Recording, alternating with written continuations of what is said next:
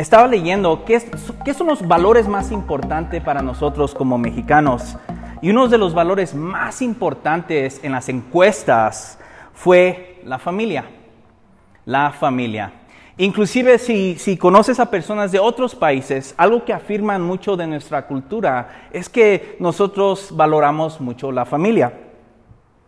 Entonces, de cierta manera, como mexicanos, vivimos para reflejar los valores que fueron inculcados en nuestra familia. Y eso tiene lo bueno, pero tiene algunos retos.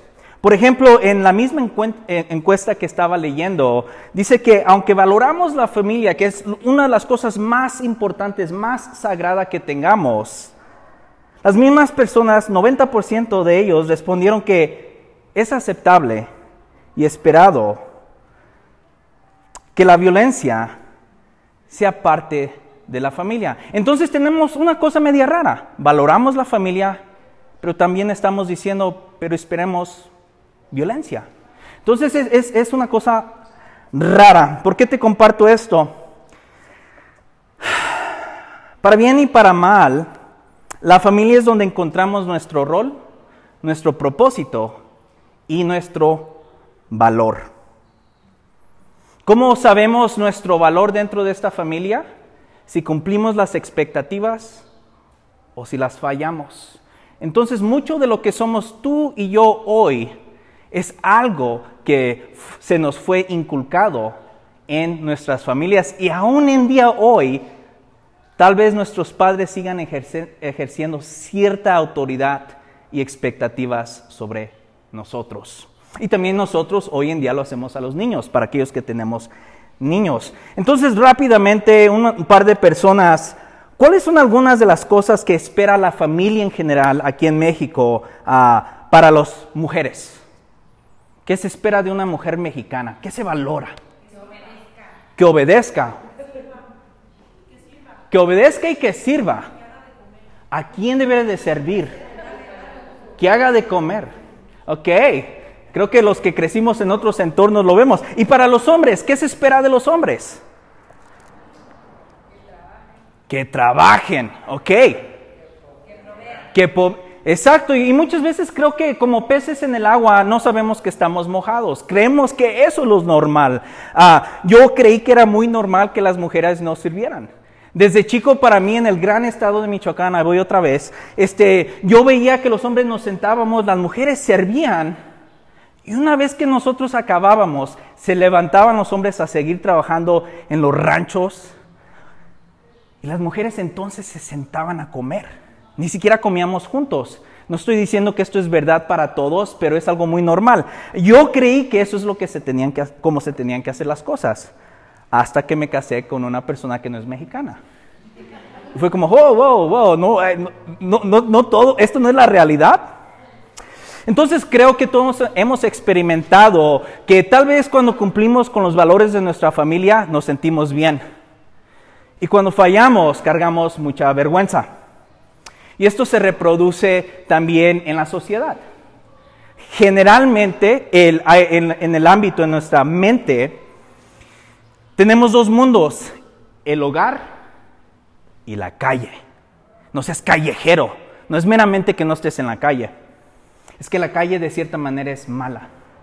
Es donde las cosas no permitidas dentro del hogar pasan. Entonces, en general, el ámbito de las mujeres es visto como el hogar y el de los hombres en la calle. Las mujeres sirviendo, obedeciendo, los hombres saliendo a ese mundo medio oscuro. Y es interesante porque creo que aquí si creciste con hermanos y hermanas en general, a, las niñas se les dice, ¿a dónde vas? ¿Con quién? Uy, no puedes salir sola. Usualmente alguien tiene que acompañarte, preferiblemente tu hermanito o un hombre. Y para los niños, vete, ahí me dices cuando regreses no hay problema. Yo lo experimenté también. ¿Por qué estoy hablando tanto de esto? Creo que podemos estar de acuerdo que aunque hay mucho que celebrar de nuestras familias y nuestra sociedad, tampoco es el mejor lugar. También el pecado ha impactado nuestra familia, lo que más valoramos. No somos los primeros ni los últimos. Nuestros hermanos y hermanas en Creta, donde le escribieron, donde el apóstol Pablo le escribió a, Tito, tenían un problema similar, donde la cultura de Creta permeaba el hogar cristiano. Y Pablo encarga a Tito de organizar no solamente la iglesia, pero también la familia para la gloria de Dios. Entonces esto es buenas noticias para ti y para mí hoy en día. Porque puedes encontrar un mejor rol si eres hombre o mujer, niño o niña, hombre o joven, siempre y cuando vivas para el honor del Rey Jesús. Entonces, si hay algo que me gustaría que abraces de este mensaje hoy, es que hay una mejor manera de vivir, que es no es cumpliendo las expectativas de nuestras familias, sino viviendo para el honor del Rey Jesús. Y una vez que comiences a vivir con tu mente en Jesús y su honor, eso va a impactar a tu alrededor y las personas van tal vez a querer saber más de por qué haces lo que haces. Ok, rápidamente vamos a entrar a la escritura y me gustaría darte como el, el punto de este mensaje que es Podemos reflejar la belleza del Evangelio por medio de nuestro carácter. Podemos reflejar la belleza del Evangelio por medio de nuestro carácter. Y el apóstol Pablo le escribe a Tito porque quiere que no solamente los hombres, pero inclusive las mujeres reflejen un carácter que muestra que su vida ha sido impactada por el Evangelio. Entonces, más que una iglesia institucional, el apóstol Pablo le está enseñando cómo es que una familia es transformada por el Evangelio. Y vamos a entrar en versículo 2, en el capítulo 2, donde primero comienza a hablarle a los hombres mayores. Podemos creer que es de 40 años en adelante en esa cultura, ah, pero no solamente es la edad. Los hombres en, en esta casa en Creta no solo deben ser respetados por su edad, pero más que nada tienen que ser respetados por su carácter. Carácter. Entonces, me gustaría compartir contigo un poco más de cómo se ve el carácter de un hombre mayor que vive para el honor del Rey Jesús.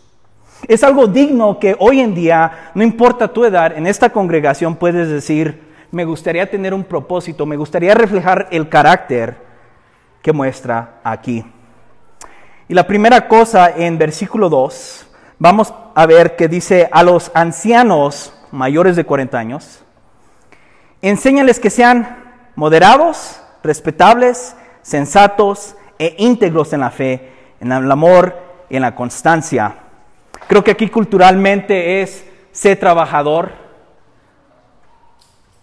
ama a tu esposa tal vez, corrige a tus hijos, pero el Evangelio nos va a confrontar con la realidad de que es más allá de nuestra conducta superficial, pero lo que anhela Dios para nosotros es un carácter que refleje al Rey Jesús. Y la primera de cosa es moderados. ¿Qué, quiere decir eso? En este contexto, en su contexto original, tiene que ver más con, cómo manejas el vino. Creo que aquí culturalmente cuando si le dices a alguien voy a, ir a tomar, voy a ir a tomar, ¿qué es lo que piensan que vas a hacer? Emborracharte. para, en Creta los hombres esperaban lo mismo. Si un hombre va a ir a tomar, se va a embriagar, se va a ir a emborrachar, se va a perder todo su control. Y la primera que cosa que el apóstol Pablo le dice a estos hombres mayores para que reflejen el carácter de un hombre impactado por la gracia de Dios es moderados. Y puede que en una de dos canchas. La primera es, y lo que quiero que tengas en mente es que no pierdan su control. No pierdan su control. Entonces para algunos de nosotros va a ser, yo no puedo tomar nada de alcohol porque voy a perder mi control. Si tienes problemas con el alcohol, es mejor que no lo toques. ¿Por qué? Porque vas a perder tu habilidad de ser moderado.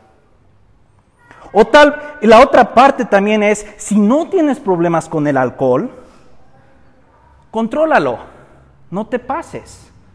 Bebe una o dos cervezas. Pero el punto aquí no es si tomas o no, es qué pasa cuando manejas el alcohol. ¿Te maneja a ti o tú lo manejas? Ah, y creo que algunos de aquí que tal vez digan, ok, y, si yo no tengo problemas con el alcohol, ¿cuánto, ¿cuánto puedo tomar? Voy a usar las guías aquí de la ley mexicana. Inclusive la ley de movilidad de México nos dice que a cierto punto ya no puedes controlar un carro. Y lo estaba estudiando y es creo que como 0.4 ah, miligramos ah, en tu aliento, que es más o menos dos copas de vino. Entonces, aun si tú puedes la habilidad de tomar alcohol, si no hiere tu conciencia, tampoco eres llamado a emborracharte. El punto aquí es no perder tu control. Una vez que estás perdiendo tu autocontrol, ¿a quién estás reflejando? ¿Qué es lo que hacemos cuando bebemos? ¿Qué es lo que hace, hace una persona cuando se emborracha? Pierde su control. Right? Y usualmente el próximo día, ¿qué es lo que va a pasar? Perdóname, es que estaba, es que se me pasaron y esto y lo otro, o perdón policía, es que no estaba pensando. Y salen los videos en YouTube, ¿no? De personas que se pasan del alcohol. Entonces la Biblia nos llama a, a tener control, ser moderados. Pero no es meramente con el alcohol, puede ser como Netflix. Me voy a quedar hasta las 6 de la mañana viendo la nueva temporada de mi show favorito. O tal vez en vez de un taco me voy a aventar 20 tacos y después, ay esposa, tráeme, tráeme por favor, no sé, el Pepto Bismol. El llamado aquí es tener un control que muestre que un hombre está sometido a Dios por lo que hace. La otra es respetables, otro llamado al carácter que, que, se espera de una persona que quiere honrar al Rey Jesús. Respetables.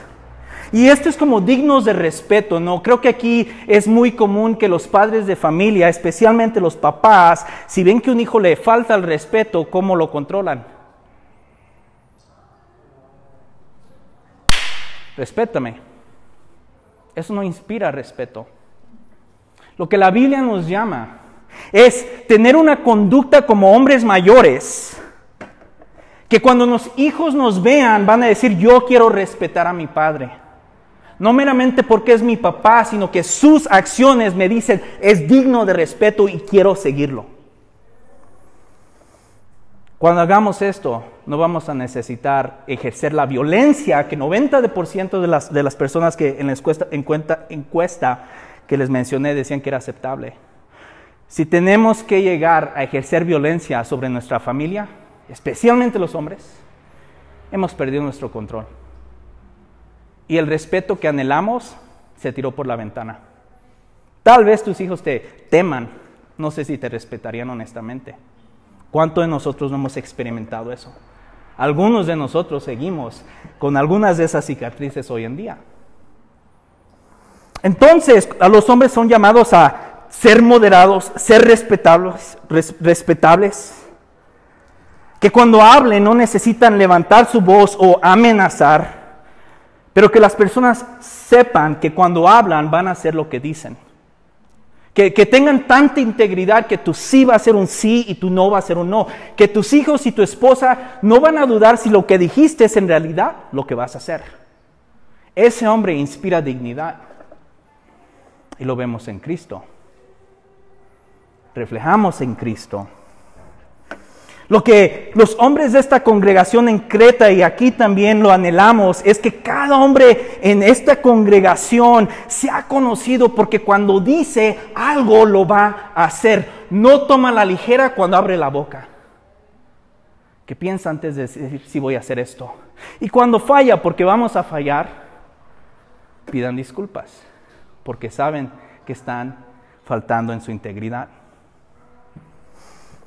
Sensatos, y esta palabra es muy importante porque es la única cosa que le pide el apóstol Pablo a los hombres mayores, a los jóvenes mujeres, mayores y jóvenes. Sensatos, que es básicamente vivir sabiamente. No es cuánto conocimiento tienes en la cabeza, cuántos libros has leído, cuántos libros de teología sistemática has leído, cuántos versículos te has memorizado, pero cuánto de eso ha llegado a tu corazón y puedes vivirlo, puedes ponerlo en efecto Eso, hermanos y hermanas, es vivir sabiamente. Prácticamente se ve como frenar los deseos e impulsos. Ah, creo que han visto aquí a los niños, ¿no? ¿Qué es lo que hacen? Corren, corren por todos lados. ¿Por qué? Las galletas, los refrescos. Es que desde chicos que nacemos, en general, no tenemos frenos. Le das a un niño 100 pesos, ve a la tienda, cómprate lo que quieras. No creo que vaya a regresar con zanahorias y brócoli. ¿Con qué va a regresar? Con las chucherías.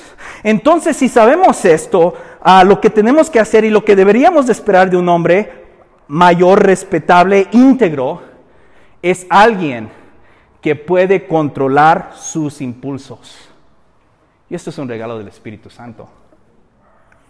Es algo que anhelamos que los hombres ah, cultiven dentro de ellos mismos, que acepten que van a tener batallas en la carne con impulsos y deseos, pero lo van a pelear para honrar al Rey Jesús. Jesús, aunque fue acusado de mucho, nunca pecó. Entonces cuando un hombre es sensato, cuando frena los deseos e impulsos, cuando tiene autocontrol, está reflejando a nuestro Señor. Entonces tenemos el privilegio, cada vez que en vez de echarnos 20 tacos y nos comemos dos y una ensaladita al lado, de cierta manera estamos honrando al Rey Jesús. Estamos diciendo, mira, autocontrol, soy íntegro. Este es el tipo de hombre que transforma una sociedad. Este es el tipo de hombre que otras personas van a seguir. Este es el tipo de hombre que va a influir a su familia, a la iglesia, a la sociedad y donde trabajen. Es el tipo de hombre que alguien puede dejar dinero tal vez en el trabajo encima de una mesa y cuando regresen porque estuvo ese hombre, ese dinero está ahí. Porque la tentación no lo venció. Es el tipo de hombre que no le importa si un policía le está diciendo, dame un soborno. Va a controlar su autopasión de decir, pues mire, jefe, ¿por qué no nos arreglamos? Y lo vemos en Cristo. La última cosa es íntegros en tres cosas a estos ancianos, a estos mayores. Fe en el amor, fe en el amor y en la constancia. Íntegros en la fe, ¿qué quiere decir esto? Esto es ah, no solamente doctrinalmente en mi cabeza, es confianza en Dios. Es el tipo de hombre que se están quemando las casas alrededor, pero mantiene una cabeza limpia y dice, confío en Dios. Tal vez no nos vaya a alcanzar ah, el presupuesto de, esta mesa, de este mes, pero confío en Dios y voy a hacer lo necesario para que pase. Es el tipo de hombre que muestra su confianza en Dios, no por solamente lo que piensa y lo que dice, sino cómo lo vive. Íntegros en amor, no es meramente emocional, es comprometidos con el bienestar de otros. E-, es el tipo de hombre que, ve a otro hombre tal vez batallando con, con, algo y le dice, vamos a, vamos a hablar un poco. No los va a latigar, pero va a interceder. Va a hacer algo al respeto, al respecto. E, es el tipo de hombre que, sabe que si niños o niñas eh, en cualquier lugar tal vez no tengan ambos de sus padres, va a hacer algo al respecto. Va a intervenir. Es el tipo de hombre que no meramente se queja, sino toma acción por el bienestar de los otros, lo sepan o no lo sepan. Es el tipo de hombre que modela que tirar basura en la calle va a impactar a otros y se lo modela a sus hijos. Es el tipo de hombre que muestra fe en constancia, soportando pacientemente y mostrando a, los no creyentes cómo se ve seguir a Jesús. Llueve o truene, tiene esperanza. Y ese tipo de hombre lo vemos en los evangelios. El, barco, la tormenta, eh, los discípulos perdiendo su cabeza, perdiendo su fe, perdiendo su esperanza en nuestro Señor, relajado, porque sabe lo que va a pasar. Creo que lo hemos visto en las películas también, ¿no? Cuando hay una guerra o algo y ves el liderazgo, ¿por qué? Porque es, el hombre que está parado y todo se está quemando y está pensando, ¿cómo le vamos a hacer? Mantiene su postura y está listo para hacer lo necesario por el bienestar de otros. Ese hombre meramente está reflejando a Jesucristo. Este hombre modela a los jóvenes lo que es madurez y los invita a seguirlo. Pero los jóvenes aquí también les está hablando, ¿no? Voy a brincar al versículo 6. A los jóvenes exhórtalos a ser sensatos. Ya lo cubrí. No nacimos siendo sensatos. Nacimos siendo esclavos a nuestras pasiones. Ve un hombre que tiene autocontrol, no lo nació así, lo trabajó. Le dijo no a muchas cosas una y otra vez. Es, es como ves un hombre que tal vez tenga músculos, no le nacieron.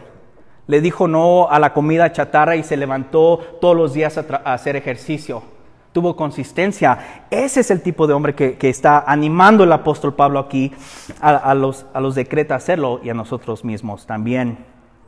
Entonces aceptemos como hombres que no es natural para nosotros controlar nuestros deseos. Una vez que hacemos eso, podemos orar, pedirle a Dios que nos, por medio de su Espíritu Santo, nos dé ese autocontrol y tomar acción decirle no a nuestras pasiones. Y cuando fallemos, pedir perdón e intentar otra vez. El carácter toma tiempo para desarrollarse. Entonces, cuando vemos a hombres aquí, mujeres, esposas, animen a sus esposos, a sus hijos, a los hermanos de la congregación cuando ven este tipo de carácter. Que se repita, porque no es gratis. Ve un hombre que está desarrollando este tipo de carácter que ya está dentro de ellos por medio del Espíritu Santo y es un hombre digno de animar, que siga batallando para honrar al Rey Jesús con su vida. Y para las mujeres, ¿qué, es lo que, lo que nos llama aquí el apóstol Pablo a hacer? Lo vemos en el versículo 3 a las ancianas enséñales que sean reverentes en su conducta y no calumniadoras, ni adictas al mucho vino. Deben enseñar lo bueno y aconsejar a las jóvenes a amar a sus esposos y a sus hijos. Ser sensatas, ahí está otra vez esa palabra, y puras, cuidadosas del hogar, bondadosas y sumisas a sus esposos, para que no se hable mal de la palabra de Dios. Ah, rápidamente, aquí no está hablando de un cargo de la iglesia, no está hablando de una maestra, no, está hablando de alguien que, ay, ahí viene la anciana o la maestra. Este tipo de carácter se vive y se desarrolla dentro del hogar. Y no es gratis. Al igual que los hombres, somos llamados a forjar este carácter, a sacar esto que ya está dentro de nosotros, depositado por gracia, y trabajarlo. Una de las cosas que tenemos que evitar es calumnias. Calumnias, que es una acusación o imputación falsa hecha contra alguien con la intención de causarle daño o de perjudicarle. La palabra en el original es como diabolos. ¿Sabes quién acusa a las personas? Levanta falsos testimonios para dañarlos. Nuestro enemigo. Tenemos que aceptar que dentro de nosotros tenemos eso todavía. Y es muy fácil notar y juzgar y evaluar. Y mira esta persona, mm, seguro lo hizo por esto. Yo sé. Digo, lo he visto en las novelas, culturalmente. Mira, no te voy a decir nada, pero vamos a orar por fulanito o fulanita. Cuando en realidad lo que estamos haciendo es matándolas por medio de su carácter. Al igual que los hombres, el apóstol Pablo le dice, deja de hacer esto. ¿Por qué? Porque estas mujeres en Creta, basado en su cultura, era normal que lo hicieran. Era normal que lo hicieran, era valorado. Y había entrado a la iglesia eso. Y le dice el apóstol Pablo, no, No hagamos eso. Eran mujeres presumiblemente, presumiblemente, que tienen altos patrones morales tal vez. Y tal vez tenían suficiente tiempo en sus manos para ser demasiado críticas con otros y chismear y calumniar. Jesús no hace eso con nosotros. Él habla buenas cosas de nosotros. Por cada falla que vemos en nuestros esposos, en nuestros hijos, en hermanas y en hermanos, hay alguien que ha cubrido ese pecado y esa falla y se llama Jesucristo. Y si tenemos algún problema con alguien, deberíamos ir a hablar con el dueño de esa persona y pedirle explicaciones a él. Llámanos ser adictas al vino. Es muy probable que las mujeres en Creta tenían un problema con autocontrol, al igual que los hombres. Pero no solamente era como, ay, eran alcohólicas, no. Lo valoraba la sociedad. Les decía que estaba bien, que le entraran con gusto y el apóstol Pablo dice, nope. Al igual que los hombres, las mujeres son llamadas a controlar esos deseos, a ponerle frenos a la naturaleza que quiere el hoy en día. ¿Por qué creo que esto es tan importante? Uno de los valores de los mexicanos, estaba estudiando un poco sociología, y es la fiesta. Nos gusta vivir en el hoy y ahora. Trabajo, me llega mi cheque, me voy a comprar lo que quiero. ¿Qué quiere mi hijo? Para eso trabajo. Ay, vamos al tianguis. Usted agarre lo que quiera. Lo que estamos haciendo ahí es viviendo hoy en día. Y somos llamados no a no comprar cosas, no a no cumplir algunos de los deseos de nuestros familiares, pero hay que ser sensatos, hay que controlarlos. Creo que ya has comido suficientes doritos hoy en día. Tal vez una zanahoria, ¿no? Esto requiere ejercicio. Entonces, cada vez que veas a tu esposa, a, tu hermana, a otras personas de la congregación, este, tomando ese ejercicio, poniendo esfuerzo para controlar esas pasiones, afirmémoslas, animémoslas. Nuestro trabajo no es acusar. ¿Para qué? En cinco días ya te conozco. Vas yo sé que vas a pedir taquitos en vez de no, qué bien, ánimo, ánimo, vive para el honor del Rey Jesús. No estoy llamando una vida de, de no deleitarnos en las buenas cosas que Dios nos ha dado, pero sí a controlarlas. Hay un tiempo para todo bajo el sol. Cuando vayamos a las fiestas, tal vez a cierta hora, cuando las cosas se comienzan a descontrolar, es tiempo de decir, pues qué bien, creo que es hora de irnos en casa y despedirnos y mostrar un poco de otro control, porque mañana vamos al trabajo para la gloria de Dios. Entonces, es, le pide que eviten las calumnias, ser adictos al vino, pero sí les pide que muestren reverencia a Dios. Todo esto es impulsado por Dios mismo, no por lo que vayan a pensar las otras personas de la congregación, sino nuestra ah, audiencia principal es Dios mismo. Muestren reverencia en Dios en su conducta. Los llama a enseñar lo que es bueno con sus obras y sus palabras. No es meramente, ven, vamos a abrir la Biblia y te voy a enseñar y el próximo día negar lo que enseñamos. Es, es invertir tiempo en las jóvenes de la congregación, mostrándoles cómo se ve una mujer adulta que sigue a Jesús y vive para su honor. Y eso no va a pasar en una clase.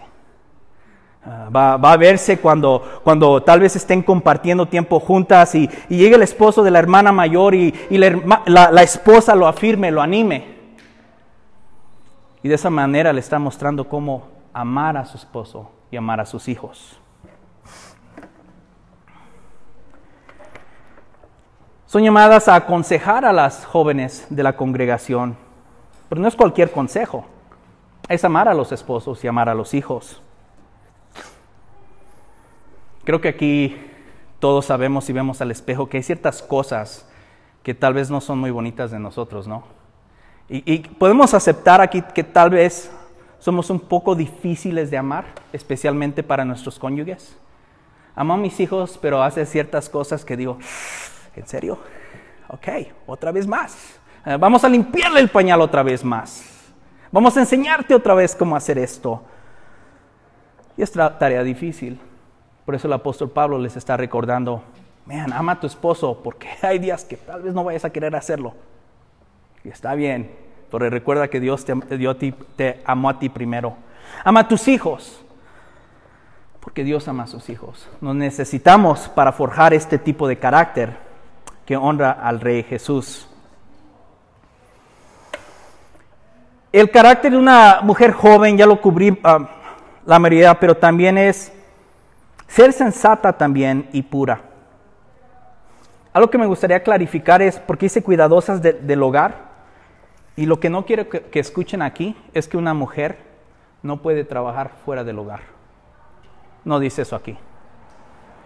No es la norma. Especialmente en esta cultura, a las mujeres, su lugar donde ejercían su labor era primariamente en el hogar. Entonces lo que está diciendo aquí de cierta manera es que tengan la habilidad de controlar su hogar. Ah, hace poco, alguien aquí, o hemos notado cuando la esposa no está en casa, ¿no? Luego se nota cuando una mujer no está en casa. Ah, hay un cierto toque de orden de, que una mujer, no sé cómo ni, ni, no le entiendo, pero Dios le ha dado la habilidad de tomar una casa y hacerla un hogar en general. Y aquí la está animando a eso. No quiere decir que no puede trabajar fuera del hogar, pero primariamente es la que puede traer ese tipo de toque a la casa. Los hombres podemos tratar, pero creo que fallaríamos muy rápido. Entonces, todo esto, como los hemos visto, nos llama a vivir de una manera diferente, contracultural. De una manera que cuando imagínate si toda la congregación hiciera esto, la gente comenzaría a pensar, ¿quién es ese Dios que ellos siguen? ¿Por qué? El, en Creta creían que, su Dios, ah, el Dios Zeus, ¿sí se dice Zeus? Zeus. Zeus, gracias. Estaba ahí, que viajaba ahí. Y si has leído un poco de su mitología, ese Dios tenía un carácter muy cuestionable. Se, convertía para engañar a las mujeres y seducirlas.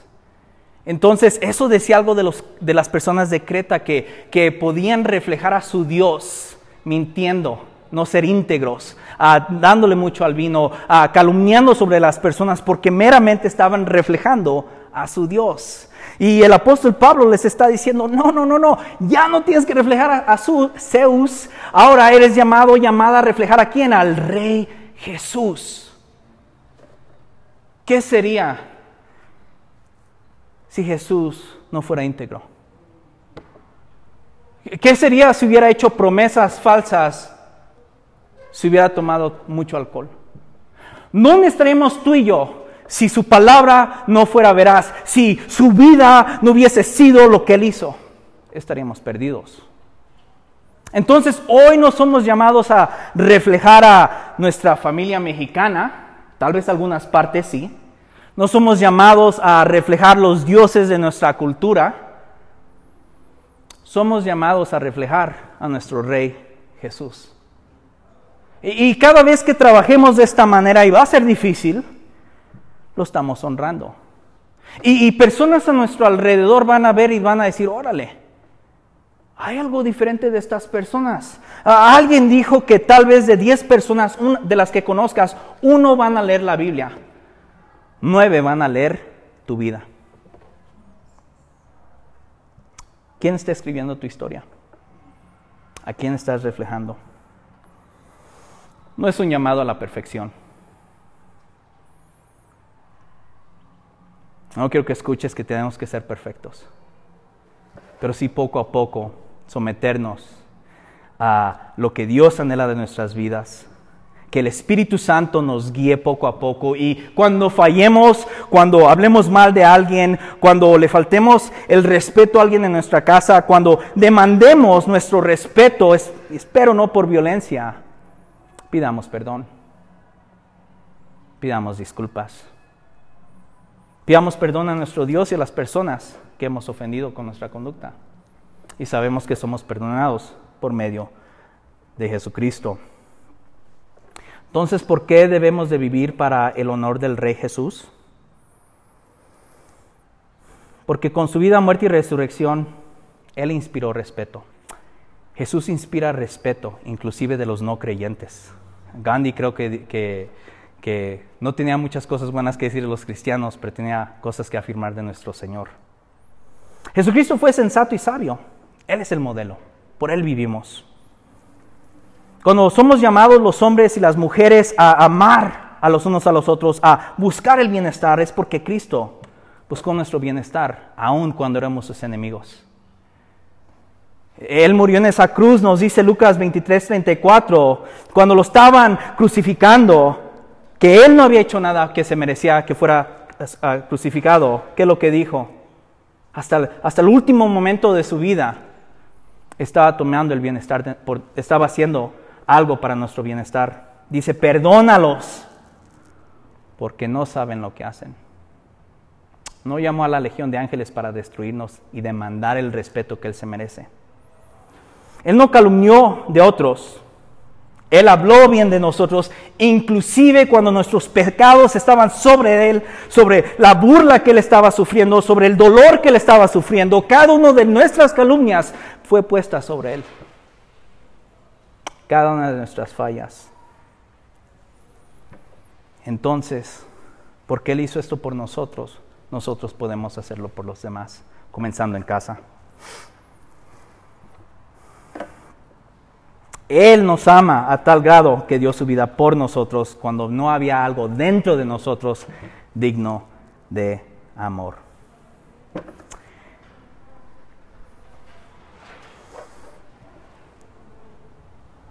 Versículos 7 y 8 no los voy a desarrollar, pero es algo que, les he estado mencionando, que es el liderazgo de una iglesia es puesto en lugar no por lo que saben ni sus habilidades, sino el carácter que tienen y su integridad.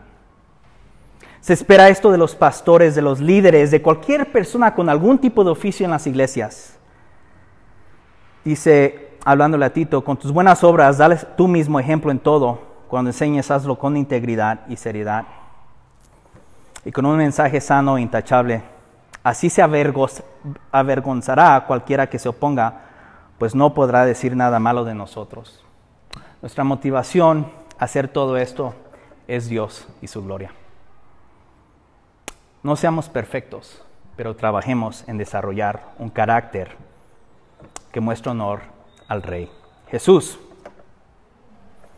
cuando hagamos esto, vamos a poder vivir dentro de las familias rotas en las que vivimos, porque todavía las son. Pero reflejando este carácter poco a poco, esas familias van a ser transformadas. Y cuando los esposos y las esposas salgan al trabajo, salgan a las escuelas, va a haber algo muy diferente de ellos. Van a haber niños que poco a poco desarrollan su autocontrol por el Espíritu Santo en respuesta al Evangelio. Y nadie va a poder decir nada malo de nosotros. Pero no es sobre nosotros, es sobre nuestro Rey. La razón por que deberíamos de ser sensatos no es por nuestro beneficio, es para reflejar lo que Jesús ya hizo por nosotros. Y poco a poco, anhelo el día que por lo menos en esta congregación, si algún día alguien nos pregunta, aparte del Evangelio, cuál es nuestro valor, podemos decir familia. Pero nadie responde que aceptaremos violencia física, verbal o emocional. Porque reflejamos a un Dios que no lo hizo. Y si lo estamos haciendo es un buen momento de arrepentimiento y pedir perdón por no reflejar al Dios que creemos. Entonces, ah, toma tiempo esta semana y toma un paso para honrar al Rey Jesús. No sé cuál sea ese paso para ti, ser sensato en una área tal vez sea un buen lugar para empezar. O puedes buscar el bienestar de los demás, de alguien de tu familia, cubrir una de sus necesidades sin que ellos te lo pidan y ni siquiera pedir que te den las gracias. Y, cada vez que tomes ese paso, paso a paso, vas a reflejar un poco más a nuestro Rey Jesús. Y si fallas, hay gracia para ti y para mí. Pero poco a poco, al igual que la iglesia en Creta, vamos a transformar nuestras familias, nuestras sociedades y nuestra ciudad.